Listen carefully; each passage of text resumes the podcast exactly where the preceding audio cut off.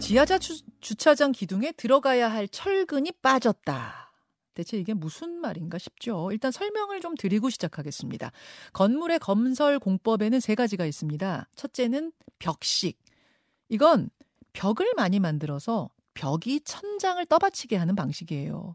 둘째, 라멘식. 이거는 천장에다가 사각형의 프레임, 보라고 하죠. 볼을 짜서 얹고 그 볼을 기둥이 떠받치는 형식입니다. 셋째가 무량판식인데요. 천장에 볼을 얹지 않고 기둥수도 최소로 해요. 그러면은 보의 두께만큼 층고가 올라가겠죠. 그리고 기둥수도 적으니까 넓이도 확보가 되는 겁니다.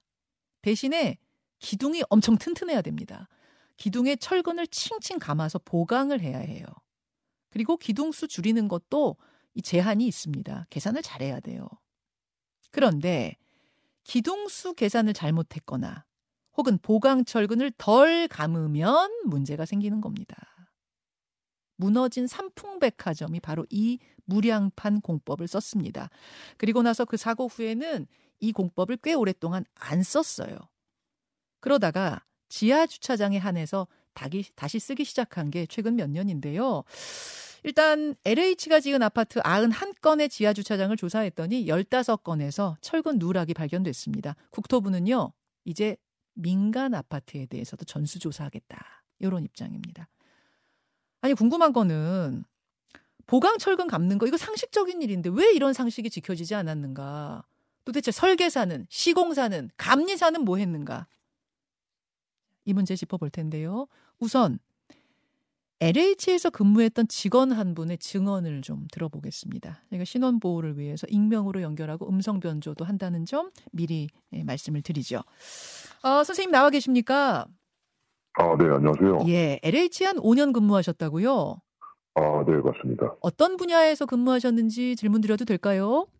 네, 저는 주로 공사 감독 업무랑 인허가를 담당했었어요. 예, 예. 공사를 감독하고 인허가하는 쪽에서 근무. 2017년 이후에 LH가 발주한 아파트 가운데 15곳에서 철근이 부족했다. 이 뉴스 듣고는 어떠셨어요? 좀 문제가 심각하구나라고 느꼈어요. 문제가 심각. 네, 아파트는 대부분 주변에 뭐 가족들이나 친구들이 거주하는 곳이 공동주택이잖아요. 네. 그래서 한번 짓고 나면 확인이 불가능하기 때문에 저희 뭐 가족들도 그렇고 지금 살고 있는 아파트가 안전한지에 대해서 좀 걱정이 되더라고요. 문제가 심각하구나라고 느끼신 이유는 뭔가를 지금부터 하나하나 좀 짚어보겠습니다. 이 이슈가 처음 불거진 게 인천 검단 아파트 지하 주차장이 무너지면서부터인데, 그 인천 검단 같은 경우에는 아예 기둥 수가 부족했어요. 그러니까 철근을 덜 감은 건 둘째치고 기둥 수가 부족했던 건데, 이런 문제가 있는가 하면 또 어떤 다른 곳에서는 기둥 수는 제대로인데 보강 철근을 덜 감은 이런 경우도 있었습니다. 이건 이제 시공 과정 문제겠죠. 자, 실수냐 고의냐? 혹은 둘 다 섞였느냐? 선생님은 어떻게 보세요? 저는 뭐 실수와 고의가 복합적으로 작용을 했다고 생각합니다. 실수와 고의가 복합적으로 작용을 했다. 우선 실수라고 본다면 어떻게 이런 실수가 벌어질 수 있는 거죠? 실수 같은 경우에는 일단 이게 건설업 관련해서 제가 간략하게 말씀을 드려야 될 것 같아요. 예. LH가 지었다라고 하면은 LH가 시행사, 그러니까 즉 뭐 인허가랑 그 돈을 주는 업무를 담당하고 있고, 네. 그리고 그 돈을 받아서 설계를 하는 설계사, 그리고 그 설계대로 시공을 하는 시공사가 있고요. 그렇죠. 뭐 검단 같은 경우에는 GS건설이 되겠죠. 예. 그리고 그 시공이 잘 이루어지고 있나 현장에 가서 체크를 하는 감리사가 있습니다. 맞습니다. 네네. 이렇게 진행이 되는데 이 설계사와 감리사들, 시공사 세 곳에서 다 뭐 실수나 아니면은 뭐 의견적인 오차가 발생하게 되면은 뭐 이런 일이 철근이 뭐 빠질 수도 있다고 생각을 해요. 아, 그러니까 그 꼭 설계 단계뿐만 아니라 어느 단계인지 모르겠지만 여러 단계 중에 누군가가 실수를 했을 경우에 실수가 발생할 수 있다. 이 말씀. 네. 뭐 그것도 문제지만 더 큰 문제는 만약에 고의라고 하면 더 큰 문제란 말입니다. 고의라고도 볼 수 있다고 하면 왜 이런 부실 시공을 한단 말이죠? 이게 고의성이라는 게 꼭 악의를 갖고 고의적으로 뭐 철근을 빼는 게 아니고요. 이게 설계 단계에서 현장의 여건을 제대로 반영하지 못할 수도 있고 또 현장에서 설계대로 못하는 경우가 있어요. 왜요?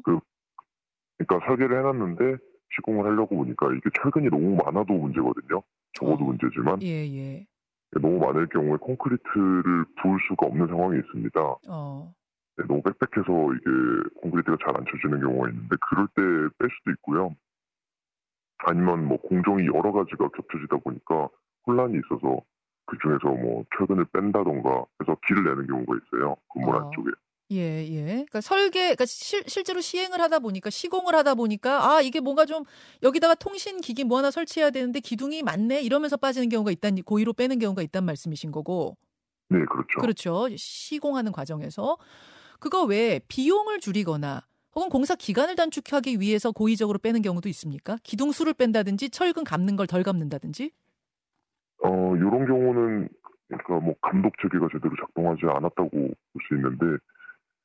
공사 비용을 줄이는 것보다는 아무래도 공사 기간 단축을 위해서라고 저는 생각이 들고요. 비용의 단축, 비용의 축소는 그렇게 크지 않아요? 네, 맞습니다. 철근을 뭐 이렇게 뺀다고 해도 비용적으로 그 리스크에 비해서 얻을 수 있는 게 별로 없잖아요. 비용의 문제가 아니라 공사 기간 단축, 공사 기간 때문일 가능성이 크다? 네, 맞습니다. 공사 기간, 아니 뭐 공사를 하다 보면 갑자기 비가 너무 많이 오거나 뭐 무슨 사연이 있어서 공사 기간 좀 지연되더라도 감을 건 감아야죠. 기둥 올릴 건 올려야죠. 그런 거 아닙니까? 네, 맞습니다. 다만 저희가 아파트를 분양 신청을 하게 되면 저희가 선분양제잖아요. 선분양. 예, 그래서 착공하기 전에 또는 착공을 한 직후에 분양을 하게 되는데 그때 입주 기간이 나와요. 언제 입주할 수 있습니다. 2025년 2월 입주 이런 거 나오죠. 예, 그렇죠. 그게 나오기 때문에 그 전에 뭐 전세 사시는 분들 뭐 계약 기간을 정해놓는다던가 아니면 돈이 큰 금액이 왔다 갔다 하기 때문에 그 입주 날짜가 굉장히 중요하거든요. 그 입주 날짜를 정해진 시간에 못 지키게 되면은 배상을 하게 돼 있어요. 배상을 하게 돼 있어요. 네, 맞습니다. 그 배상을 그러면 발주처인 시행사인 LH가 하게 되는 건가요? 분양 받으신 분들한테? 시행사에서 하게 될 수도 있고요. 아니면 이게 만약에 뭐 시공사에서 잘못했다 하면은 시공사에서 모르게 될 수도 있고요. 경우에 따라 다릅니다. 그러다 보니 공사 기간은 굉장히 중요하다. 예, 굉장히 중요하죠. 그 현장에 있는 분들한테는 목숨과도 같이 중요한 게 공사 기간 맞추는 거다 이런 말도 있다는 게 사실입니까? 예, 사실입니다. 그 정도로 중요한 게 공사 기간을 맞추는 문제다. 그러면 감리가 있지 않습니까? 뭐 지금 말씀하신 걸 듣다 보니까 그럼에도 불구하고 마지막에 관리 감독하는 감리를 그냥 둔 게 아닌데 감리가 좀 문제 제기하면 안 되나요? 이건 안 됩니다. 아무리 공사 기간 좀 늘어지더라도 혹은 뭐 어떤 거 설치하느냐고 이 기둥을 뺐더라도 지금이라도 다시 넣읍시다. 지금이라도 다시 감읍시다. 이렇게 문제 제기하라고 있는 게 감리잖아요. 네, 그렇죠. 근데 감리도 돈을 받고 하는 용역이잖아요. 그러니까 돈을 주는 쪽은 시행사, 즉 LH가 되겠는데요. LH에서 요구하는 게 그 공사 기간에 맞춰서 준공을 해야 된다예요. 근데 공사를 중단하게 되면 그 시행사를 이제 받아야 되는 거잖아요. 그렇기 때문에 잠시만요. 다시 잘 안 들리네요. 만약 공사 기간을 못 지키게 되면 어떻게 된다고요? 그러니까 시행사, 돈 주는 쪽. 의견을 의견에 반하게 되잖아요. 반하게 된다. 손해를 입힌다. 그래서 쉽지가 않습니다. 목소리를 내기가. 감리 쪽에서 목소리 내기가 쉽지 않다. 그렇게 돌아가는군요. 그렇게 돌아가다 보니까 발견을 하더라도 고의든 실수든 일단 발견하더라도 이거를 제지하지 못했을 것이다. 이런 말씀. 지금 이제 이 상황들이 나오면서. 이권 카르텔 이야기가 나와요. 즉 LH에 근무했던 사람들, 특히 고위직들이 뭐 감리사든 시행사든 시공사든 들어가서 전관예우로 대우받으면서 뭔가 여기서 개입한 것이 아니냐, 이 부조리한 상황에. 이 부분 어떻게 보세요? 요거는 좀 가능성이 낮을 거라고 생각이 들고요. 왜냐하면 LH 쪽에서 예전에 이런 문제가 많이 터졌어요. 그 전관예우나 아니면 뭐 자재나 용역이나 공사업체나 이런 전관예우나 비리 문제가 터지다 보니까 저희가 조사를 합니다. LH 쪽에서. 그러니까 뭐 고위직이 만약에 퇴직을 하면은 약 5년 동안은 관련 업체에 뭐 재취업 금지 항목이라든가 네. 그런 항목들이 있거든요. 예, 그리고 뭐 입찰 과정에서도 이게 뭐 국가에서 정해진 법률에 의해서 투명하게 진행이 되기 때문에 그건 좀 힘들 것 같고요. 다만 현장에서는 예, 말씀하십시오. 현장에서는 그런 일이 있을 수 있죠. 그건 무슨 말씀이실까요? 왜냐면 뭐 만약에 제가 감독이라고 하면은 네. 이게 건설업도 그렇고 특히 LH가 기수제가 굉장히 심하거든요. 기수 문화, 예. 네, 기수 문화가 있는데 제가 뭐 감독인데 이 새로 들어온 업체 감리사가 이게 제가 이제 지시를 해야 되잖아요. 네. 지시를 해야 되는 입장인데 감리사에서 오신 분이 저보다 까마득한 선배고 또 뭐 주변에 뭐 본부장님이나 이런 분들이랑 잘 알아요 만약에. 그러면 이제 업무적으로는 제가 뭐 칼같이 할 수 있지만 사람 일이 또 쉽지가 않잖아요 그렇게 하기가. 저한테 뭐 좀 안 좋은 영향이 있을 수 있고 그런 압력을 느낄 수가 있기 때문에 현장에서 지시를 하는 게 쉽지가 않습니다. 만약 LH, 그러니까 발주처 사람이 45기인데 예를 들어서 네. 감리사 사람이 30기 퇴직하신 분이에요. 그러면 이제 LH 쪽에서 와서 이래라 저래라 하기가 30기 선배한테 이래라 저래라 하기가 쉽지 않다 보니까 감리사에서 일단은 전관 예우, 기수 높은 퇴직자들을 우선적으로 이 영입을 한다 그 얘기군요. 뭐 전문성도 있겠지만 뭐 그런 이유도 없진 않을 거라고 생각해요. 그런 부분들은 작용할 수 있을 것이다 그 말씀이시고 앞에서 네.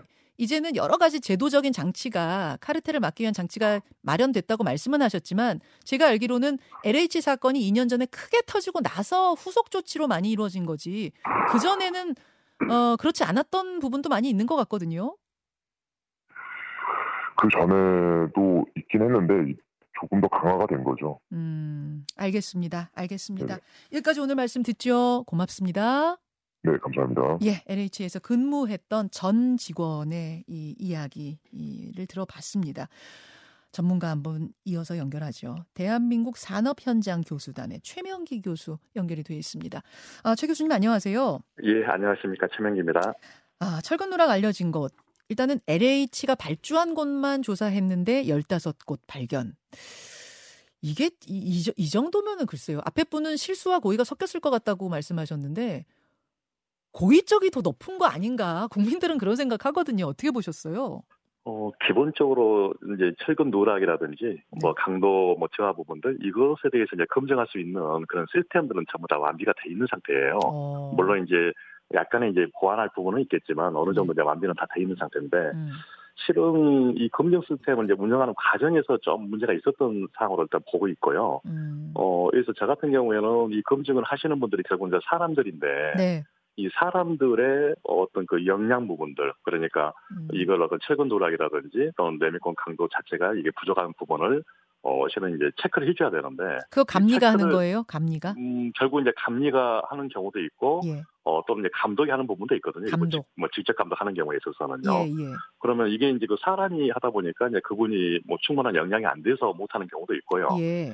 그 다음에 뭐 실제 요즘 뭐 21세기에 누가 철근을 빼먹겠어 이렇게 이제 아니라는 그런 생각을 하는 경우도 있거든요. 네. 그래서 실제 이제 그 사람에 의한 어떤 휴먼에라 부분이 첫 번째를 이제 고려를 할 수가 있는 거고요. 예.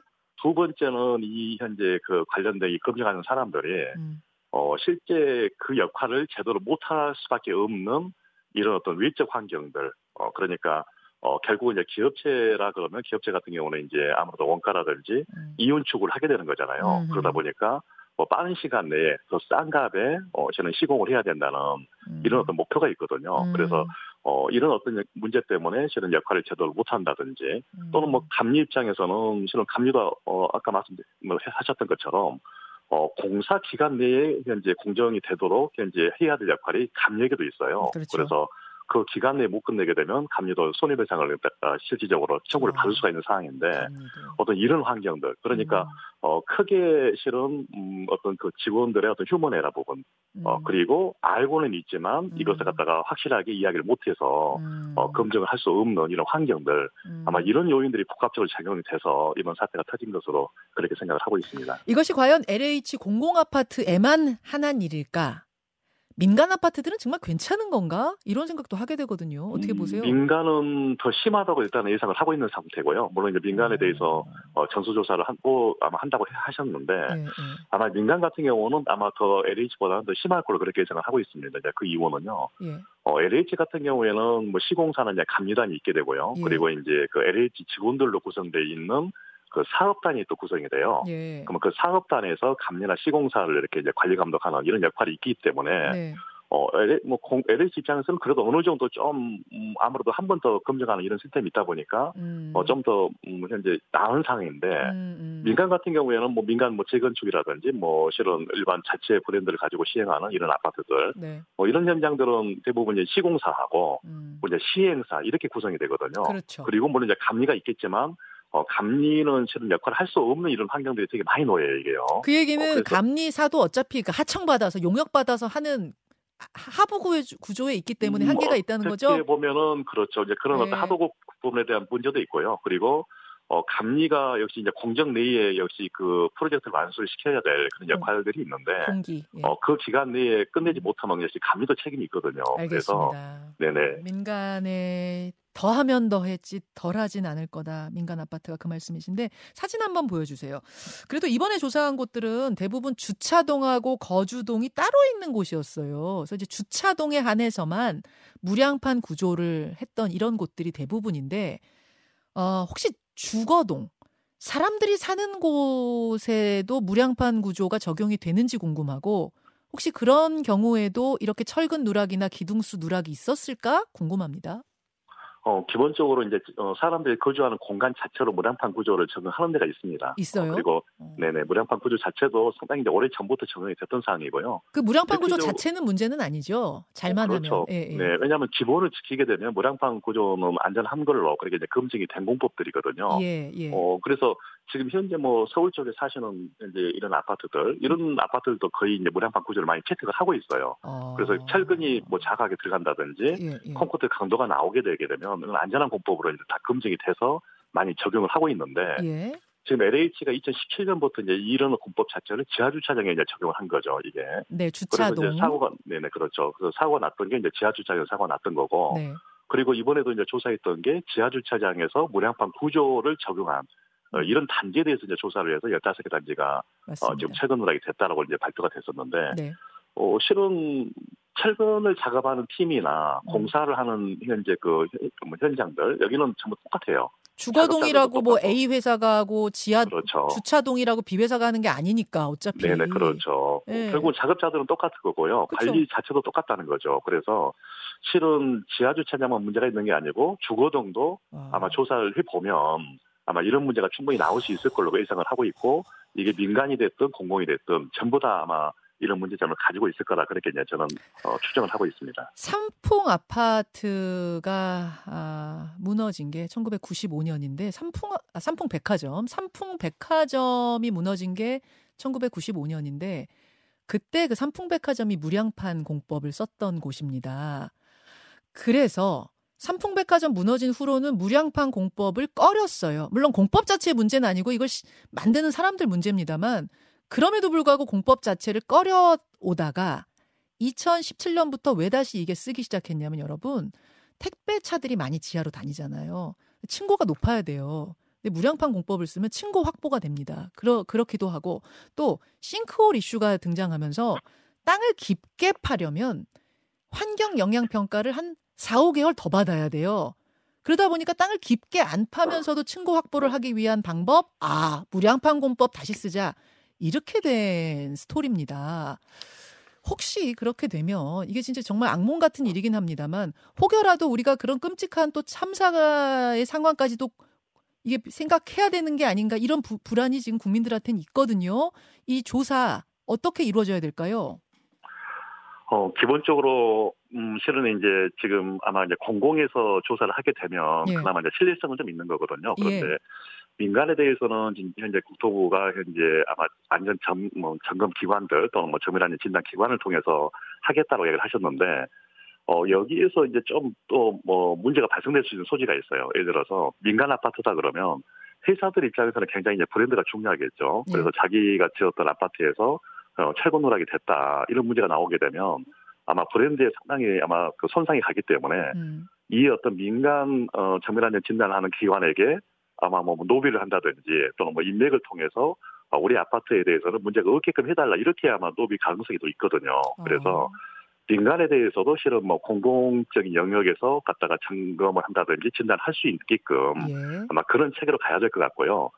지금 또 하나가 이제 철근 누락만 현재 문제가 되는 건 아니고 콘크리트 강도 자체가 현재 나오느냐 이 부분까지도 같이 조사를 해주셔야 되는 거고. 콘크리트 강도는 괜찮았느냐. 네네 그렇죠. 네 그리고 이제 지상 구간이 됐든 방금 말씀하셨던 것처럼 이제 주거층까지 지상 구간까지도 전부 다 조사를 통해서 문제가 있는 것을 발굴을 해야 되는 거고요. 그리고 거기에 대해서 뭐 보강을 해서 안전성을 확보하도록 그렇게 이제 가야 될 것 같습니다. 그 LH 아파트 같은 경우에 아예 다시 시공해달라 이런 요구까지도 지금 주민들이 하고 계시다고 하는데 LH 쪽에서는 콘크리트 굉장히 단단하다. 그런 걱정은 하지 마셔라라고 합니다. 뭐 이 정도면 괜찮을까요? 보강공사 정도 하면?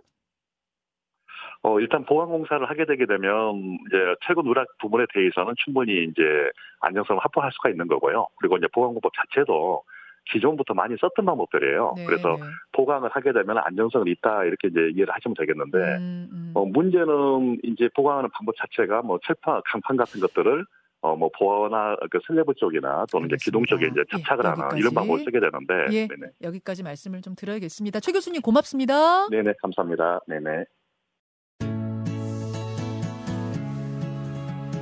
김현정의 뉴스쇼는 시청자 여러분의 참여를 기다립니다.